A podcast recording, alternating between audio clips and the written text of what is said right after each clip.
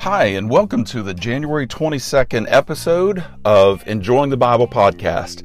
I'm Matt Ellis, and I'm the pastor of the First Baptist Church in Polk City, Florida. And my desire is to help you grow in your understanding and enjoyment of God's Word so that you can apply it in the power of God's Holy Spirit.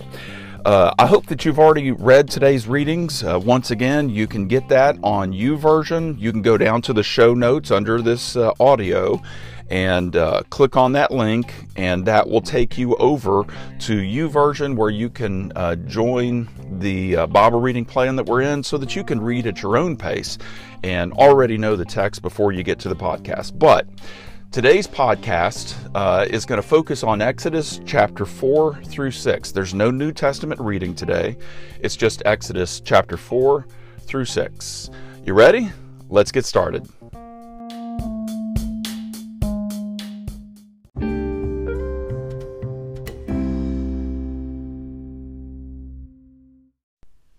Okay, so we get to Exodus chapter 4. And in verses 1 through 9, uh, we see that uh, God is giving Moses some signs, some miracles, really. And uh, three uh, miracles that he will be able to perform if the Israelites say, How do we know that God has sent you? God said, Okay, Moses, here are some testifying signs uh, that you can demonstrate to show them that you are no uh, mere man on a man sent mission. This is a God sized mission. You are sent by me. Show them these signs. And so Moses is still not content. In verses 10 through 12, we continue to see Moses filled with self doubt. Listen to his words in verse 10, Exodus chapter 4, verse 10. But Moses replied to the Lord, Please, Lord, I've never been eloquent, either in the past or recently, or since you've been speaking to your servant, because my mouth and my tongue are sluggish. You know how many times he said the word my? And how many times he said the word I? I mean, he was, his words make it clear he's focused on himself. And therefore, he's saturated with self doubt. Now, what's he talking about? His, his uh, speech is sluggish, his tongue is sluggish, or he's not eloquent. Well, at least there's a couple of possibilities. We're not sure. One is he may have been an introvert. He may have actually loved, you know, being uh, by himself on the backside of the desert for 40 years tending sheep. You know, he may, and, and, and when we look at his personality, understanding the various personality types, we do come to understand that Moses may have been an introvert. And so maybe that's what he's referring to. Or it could be when he said, my, my tongue is sluggish, maybe he's referring to the fact that since he has been in Midian for 40 years, it's been 40 years since he's been in Egypt, that he's not spoken a lick of Egyptian uh, in 40 years. And so maybe that's what he's referring to. You know, I don't have the ability to go back and speak authoritatively to Pharaoh I'll be lucky to remember how to say hi in Egyptian. And so maybe that's refer- what he's referring to. But honestly, that doesn't matter. What we see in verse 10 is Moses is focused on himself. He is saturated with self doubt. And in verse 11 and 12, I want you to listen to God's response. Now, if it was God presented in a contemporary way with so many Bible teachers and preachers, then we would expect God to say in verses 11 and 12, "Hey, you've got what it takes. You can make this happen. You you're going to be able to do this. Just believe in yourself." But that's not what God says, friend. Moses in verse 10 is saturated with self doubt. Listen to God's response. Moses is focused on himself. Listen to who God focuses on. Verses 11 and 12. The Lord said to him, Who placed a mouth on humans? Who makes a person mute or deaf, seeing or blind? Is it not I, the Lord? Now go, I will help you speak, and I will teach you what you, to say, what you are to say. So who's God focused on? Himself. And God is the only one in the whole universe that can and should focus on himself, and it is never a sin because he is God after all. He's the top of the food chain, infinitely at the top of the food chain. And so God, God's response to Moses was Moses, stop thinking about yourself. Stop being consumed in yourself. Trust in me. And friend, that's not just an Old Testament principle, that's a New Testament principle as well. This whole thing that arose within pop psychology as pop psychology was making its headway, you know, what what 50 years ago, something like that. We began to hear so much about self-esteem. And and in fact, whenever I say this, you may be resisting it like, really? What's what's what's he going to say wrong about self-esteem? Is it wrong to have self-esteem? Yes because the Bible doesn't teach self esteem, the Bible teaches Christ esteem. what's the difference? If you are focused on self esteem, then you are a slave to what you think about yourself or what others think about you. And therefore, you your value and your understanding of your competency is depending upon how good you are at what you do. You know, if you are really bad at everything, then other people are not going to value you, and therefore you will have a horrible self esteem because you'll listen to them and think that you can't do anything. Self esteem is a roller coaster, and it's dependent upon sinful human creatures. The Bible does not call us to have self esteem, the Bible calls us to have Christ esteem. What is that? Christ esteem says, you know what? I'm taking an honest assessment of myself, and if it were not for Jesus, I could do nothing. But with Christ, I can do all things through him who strengthens me. Philippians 4. Now, specifically, that text is talking about Paul's ability to deal with the circumstances of life um, and so that I think is a general principle that applies to everything. We are to develop our self, our esteem, our self-esteem as Christ esteem. What does Jesus say about me? And I need to get into his book. I need to get into the Bible to read about that and find out what he has said about me and believe those things, not just in my mind, but in my heart. Embrace them and realize that whenever God is, I believe God is calling me to do something, that even though self esteem would cause me to have self doubt, if I genuinely believe that God is calling me to do something, then my response should not be, I cannot do this. But our response should be, I cannot, but God in me can, and I'm going to trust Him. And so that's what we see going on in Exodus 4. Moses is focused on self. God is saying, Focus on me. Christian, I'm telling you, that's how to live the Christian life. It is not focused on yourself. It is a life focused on what does God say about me in His Word? How much does He love me? What does He say about how I'm to trust in Him? How I know that He is speaking to me and leading me? And how is it that I can have a mind that is listening to Him? And what he says about me. And so Christ esteem.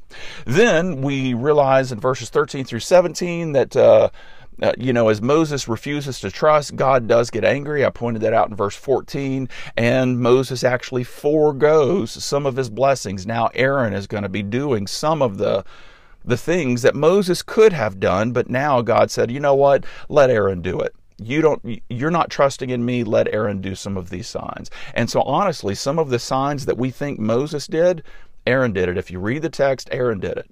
Verses 18 through 23, uh, they're preparing to return to Egypt. And I want you to notice in verse 21, it says, I will harden his heart. God says, I will harden Pharaoh's heart so that he won't let the people go as we're reading through Exodus, the first part of Exodus, as these plagues are taking place, I want you to look for that phrase, harden Pharaoh's heart or harden heart.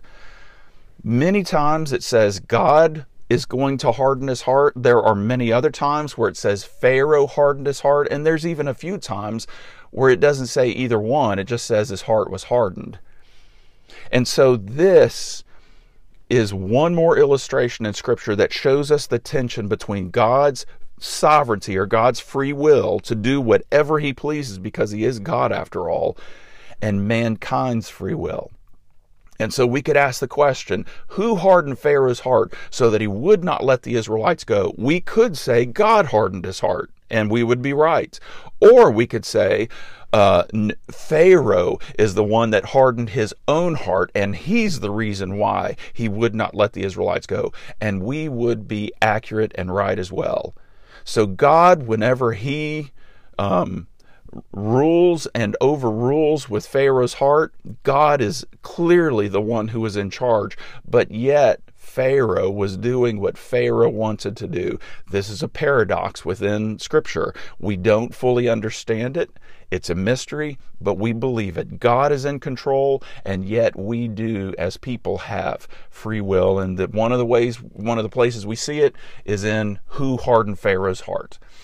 Um, verses 24 through 26, uh, it, we understand that Moses uh, did not circumcise his sons as had been done with Abraham. And so Moses, as he was being used by God and going on a mission by God, had not been obedient to God by making a sign on his sons' bodies that they were in, they were part of the covenant people of God. And so God was very serious. Now we don't know if, you know, the Lord actually was angry and moving against them or if that was their perception that God was angry and moving against them. All we know is they needed to get that done quickly and so they did. In verses 27 through 31, we realize that Aaron, in some way, somehow, was able to leave Egypt um, and meet with uh, Moses at Mount Sinai. Um, and so they uh, they chatted, they talked, they went to Egypt, and uh, when the Israelites heard that uh, they were going to be freed, they worshipped. See, that's the initial response. They're excited, but they're about to change their tune really quick.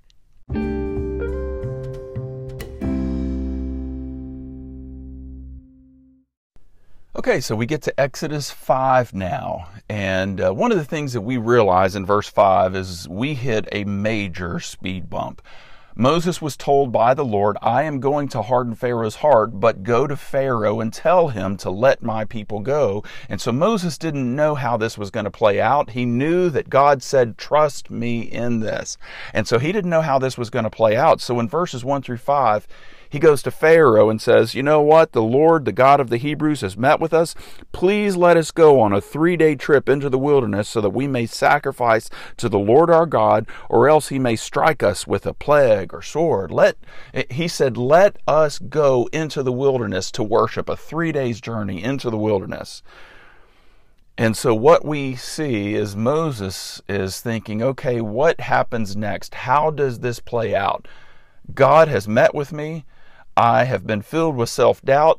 God has said, trust in me, but I'm going to make this a little bit difficult. I'm going to harden Pharaoh's heart.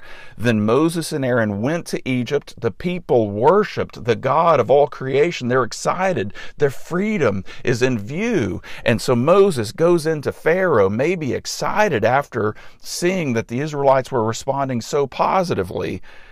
And then he hits a major speed bump in verses 4 through 5 when Pharaoh makes it clear. He says, Moses and Aaron, why are you causing the people to, to neglect their work? Get to your labor. And Pharaoh also said, Look, the people of the land are so numerous, and you should not, uh, and uh, you would stop them from their labor. And so Pharaoh's heart is hardened. Who hardened it? God did. But then who hardened it? Well, Pharaoh hardened his own heart. It was both. And they ran into a speed bump. But then we see in verses 6 through 21 that Pharaoh contrives a plan to try to put a wedge, effectively put a wedge between Moses and Aaron and the people of Israel.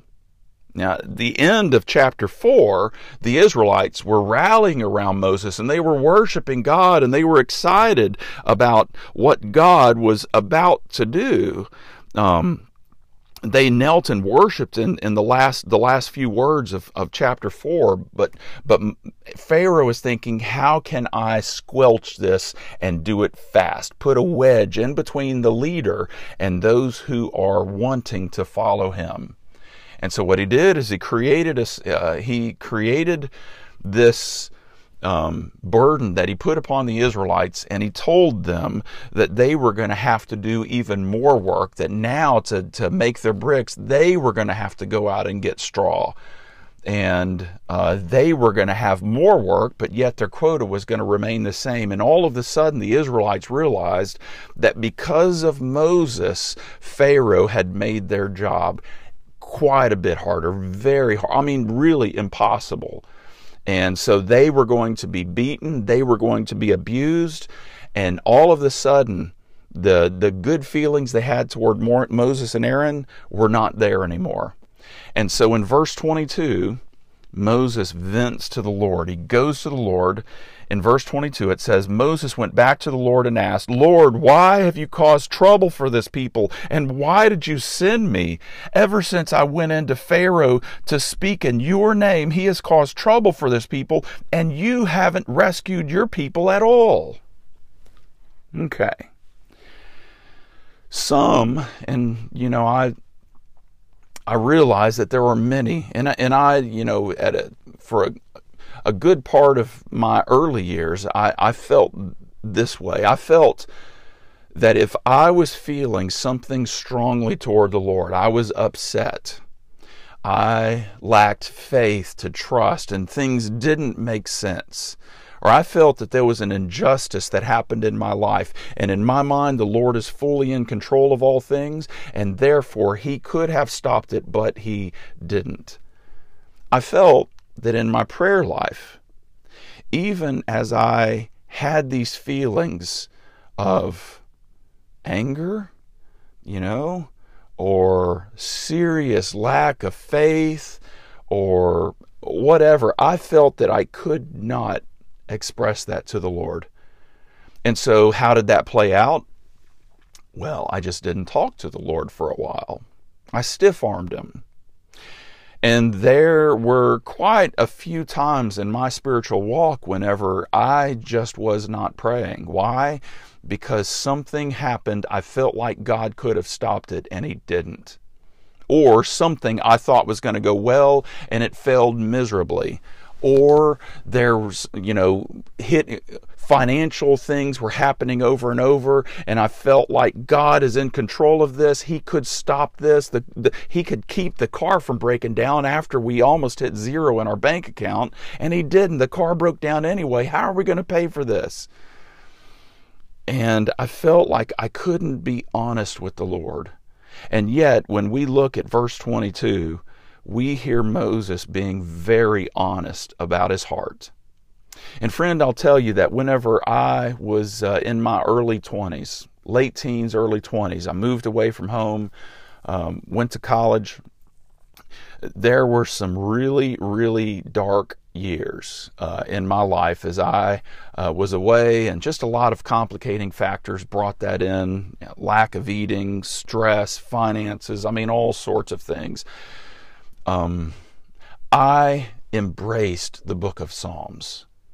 I found such comfort in the book of Psalms. In fact, I would read the book of Psalms and then hide my Bible under my pillow as I would go to sleep at night because I felt like I needed that. I had nothing else. I didn't feel like I had anything else. And uh, I was relying upon that. And one of the things that I realized is in the book of Psalms, the psalmist said things to God in prayer that I thought would have been blasphemous for me to say. I mean, I read those things and thought, how in the world can he get away with that? And God says David, if David was the one saying it, God still said David was a man after his own heart. And he's talking to God like that. And I came to realize that we are to be people of faith but in the Psalms, there are plenty of Psalms that are like this in Exodus chapter 5, verse 22, where the psalmist is just venting. He's expressing his questions to God and expecting an answer and wondering why God doesn't answer. There are times whenever he, he literally says, Wake up, you know, uh, to God. He, there are times whenever he's saying, Why do the wicked prosper? And here I am following you, and, and you're not even blessed blessing me. You know, I mean, he's saying things like that quite often in the Psalms, and God calls him a man after his own heart. What, what are we to make of that? What are we to make of Moses' words in Exodus 5? Here it is. I believe that if it is in our heart, the Lord knows it already anyway, right?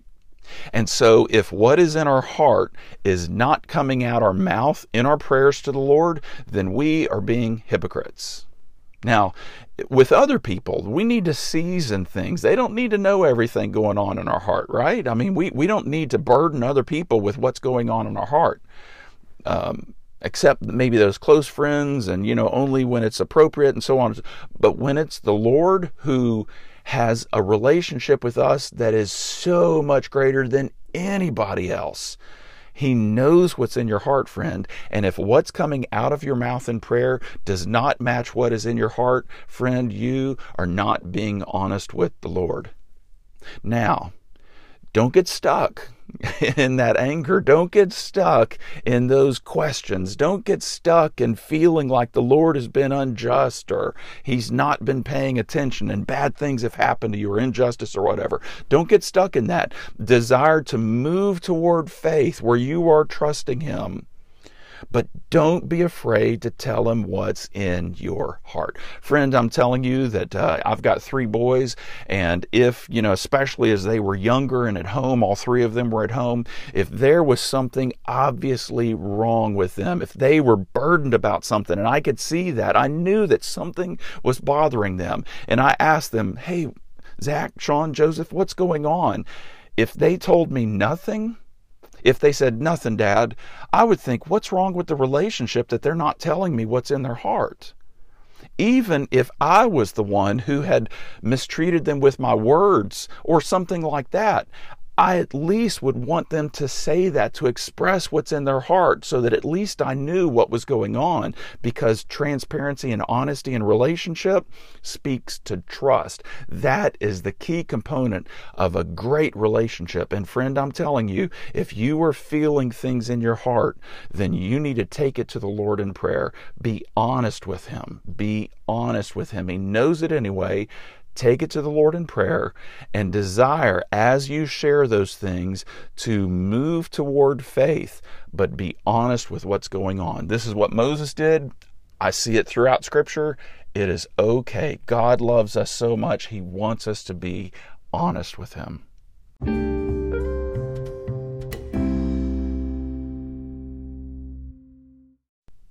All right, so let me be fairly brief with Exodus 6.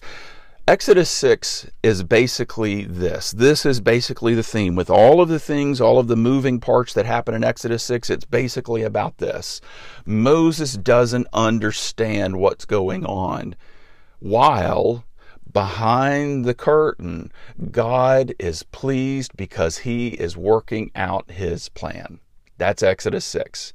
God is working out his plan. He is pleased with what's taking place because it is do everything is happening as he is willing it to, as he has decreed it to. God is thoroughly pleased and he's always pleased because he's always working out his plan. But we are often Moses where we don't understand what God is doing. And so what is our response? Obedience and trust. Trust, and as the song says, trust and obey. For there's no other way to be happy in Jesus. The, the, the writer of that hymn said, We can be happy in Jesus. How can we be happy? Do what Moses did. Trust God and obey him. Do what he said to do. Trust him and obey. Now, one other thing that I just want to bring out in verse 2 is this. In most of our English translations, and I realize that there are people in other countries that are uh, listening to this podcast, and we're so I'm so grateful that you all are listening.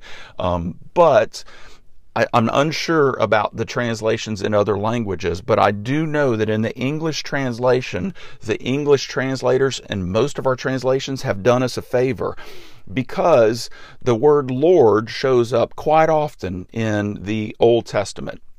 But sometimes it's capital L, lowercase o r d, and that is God's title, Adonai. He is the Lord. He is the boss. He is the one in charge. So when you see capital L, lowercase o r d, that is referring to God's title as the one who is over all. But our English translators have done us a favor because there are oft also times in our English translations when it's capital L, capital O, capital R, capital D. It's all caps. And that, when you see that, that is not Adonai. That is not the, the word that means he is the, the one overall. That's actually his name. You know, if Jehovah, Yahweh, we've talked about this before. Um, this is actually his name. And he, his name essentially means he is the being one, the existing one, the one from whom all life comes, not just spiritual life, but all life. Uh, there, nothing would exist if it were not for God who gave life to creation. And so when you see capital L, capital O, capital R, capital D, God is giving us his name. What does that mean? Among other things, it means that our God is relational. He wants us to know him, right? I mean, if you meet, uh, you know, someone, maybe you go outside, outside your front, uh, in your front yard or out on the street or something like that, and a neighbor comes up and you've never met this neighbor and, and they've never met you, and you talk and, you know, you just casually just mention a few things, the weather and, you know, the neighborhood or whatever else, and then both of you leave without giving each other your name, both of you understand that you were just being polite, but you're really not interested in getting to know each other. But if you or the other reaches out your hand to shake hands or maybe just in conversation you say hey my name is is matt. Uh, what's yours? Then that speaks of relationship. That speaks of respect for each other and that speaks of a desire to get to know each other a little bit more. And so when you see lord in all caps that is god's name and he is saying I want you to know me because I know you.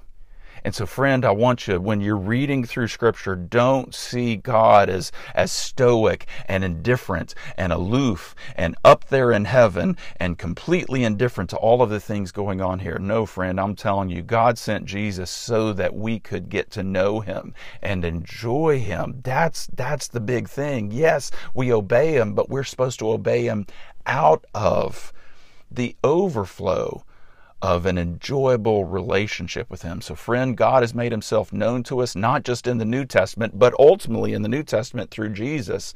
But even in the Old Testament, He was giving His name to people, to the Israelites, and calling them to know Him.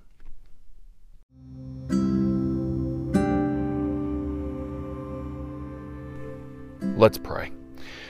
Lord Jesus, we come to you and we thank you that you desire for us to know you and enjoy you. You know all things about us. In fact, we're made it's made clear in scripture that not only do you know all things, but when it comes to people, it says that you search our hearts to know us. That just demonstrates that it's a relational knowledge that you have with us.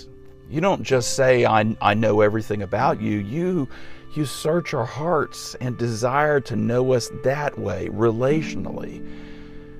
And so, whenever you command us to love the Lord your God with all of your heart, all of your soul, all of your mind, all of your strength, you're just basically telling us to respond back to you in the way that you are already loving us. So, Lord, I pray that we would more and more and more see this thing called Christianity not as a set of rules, but as a relationship with the God of all creation, a relationship to enjoy, a relationship to satisfy our inner longing so that we don't go after sin. We lose our taste for sin because we're satisfied in you. And then out of that love relationship, to obey you. Jesus, you said, if you love me, keep my commandments. Well, if we genuinely enter into that love relationship, we're going to want to keep your commandments. We're going to want to pursue holiness. And so, Lord, I pray that as we are digging into your word this year, I pray that it would not just be filling our minds full with a bunch of facts. I pray that with that information, we would begin even much more so thinking rightly and also getting to know you as you have revealed yourself to us in your word, getting to know you more and enjoy you. And so that we can apply your word in the power of your Holy Spirit, living a life that is pleasing to you. Lord Jesus, thank you for making us pleasing to the Father by saving us. In Jesus' name, amen.